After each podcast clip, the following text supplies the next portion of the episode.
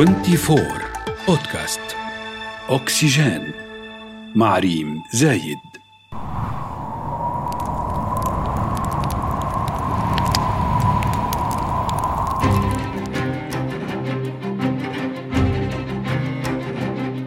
ذوبان ثلوج قطبي الأرض ارتفاع في درجات الحرارة بشكل غير مسبوق. جفاف الأنهار واتساع رقعة التصحر. ارتباك معادلة الأمن الغذائي. نزوح الكثيرين من مواطنهم الأصلية. للأسف هذا جزء صغير من الحقيقة. في حال استمر تجاهلنا لخطورة ظاهرة الاحتباس الحراري. هذا بودكاست أكسجين ومعكم ريم زايد من 24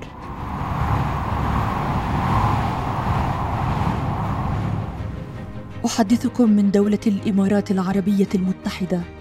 حيث سيعقد مؤتمر الأطراف للمناخ كوب 28 والذي يسعى للتوصل إلى حلول واقعية تعالج ظاهرة الاحتباس الحراري لكن أين بدأت الحكاية؟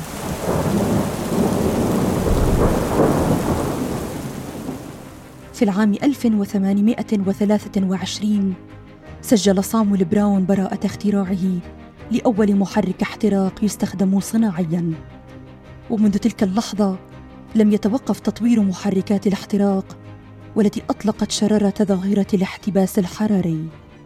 ومع رحلة التطور العظيمة وما شهدتها من ابتكارات واختراعات علمية ارتفع متوسط درجة حرارة الكوكب بأكثر من 1.2 من عشرة درجة مئوية مقارنة بما قبل الثورة الصناعية.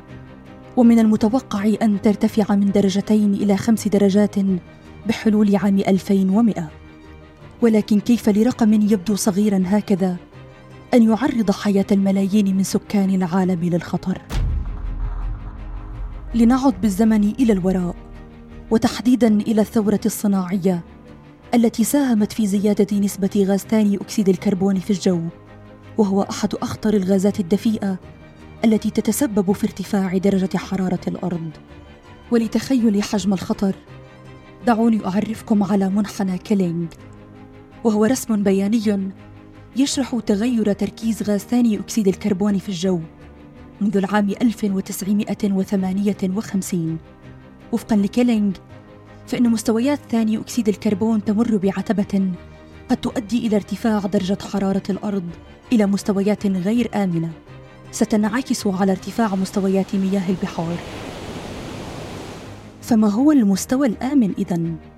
المستوى الآمن هو 350 جزءا من المليون وقد وصلنا اليوم إلى 450 جزءا من المليون ولكم أن تتخيلوا حجم الضرر الحاصل في الغلاف الجوي قد يسأل سائل ما علاقتنا نحن في دول العالم الثالث بظاهرة التغير المناخي؟ فلتحاكم الدول الصناعية لكن إذا كانت الحقيقة أن الدول الصناعية العظمى بالفعل هي المتهم الأول إلا أن الخطر سيشمل العالم كله. بل إن دول العالم الثالث تأتي في مقدمة الدول المهددة. على سبيل المثال سينحسر منسوب نهري دجلة والفرات في العراق. سوف تتضاعف تقلبات دلتا النيل في مصر بنسبة 50% ومن المتوقع جفف البحر الميت في الأردن في غضون خمسين عاماً. يظن البعض أن الاحترار العالمي قضية هامشية وتحذير سابق لأوانه إلى أنها ليست كذلك. فالمنظمة العالمية للأرصاد الجوية تنذر من احتمال ارتفاع درجة حرارة الأرض بشكل ملحوظ بحلول عام 2026 أي بعد عامين فقط.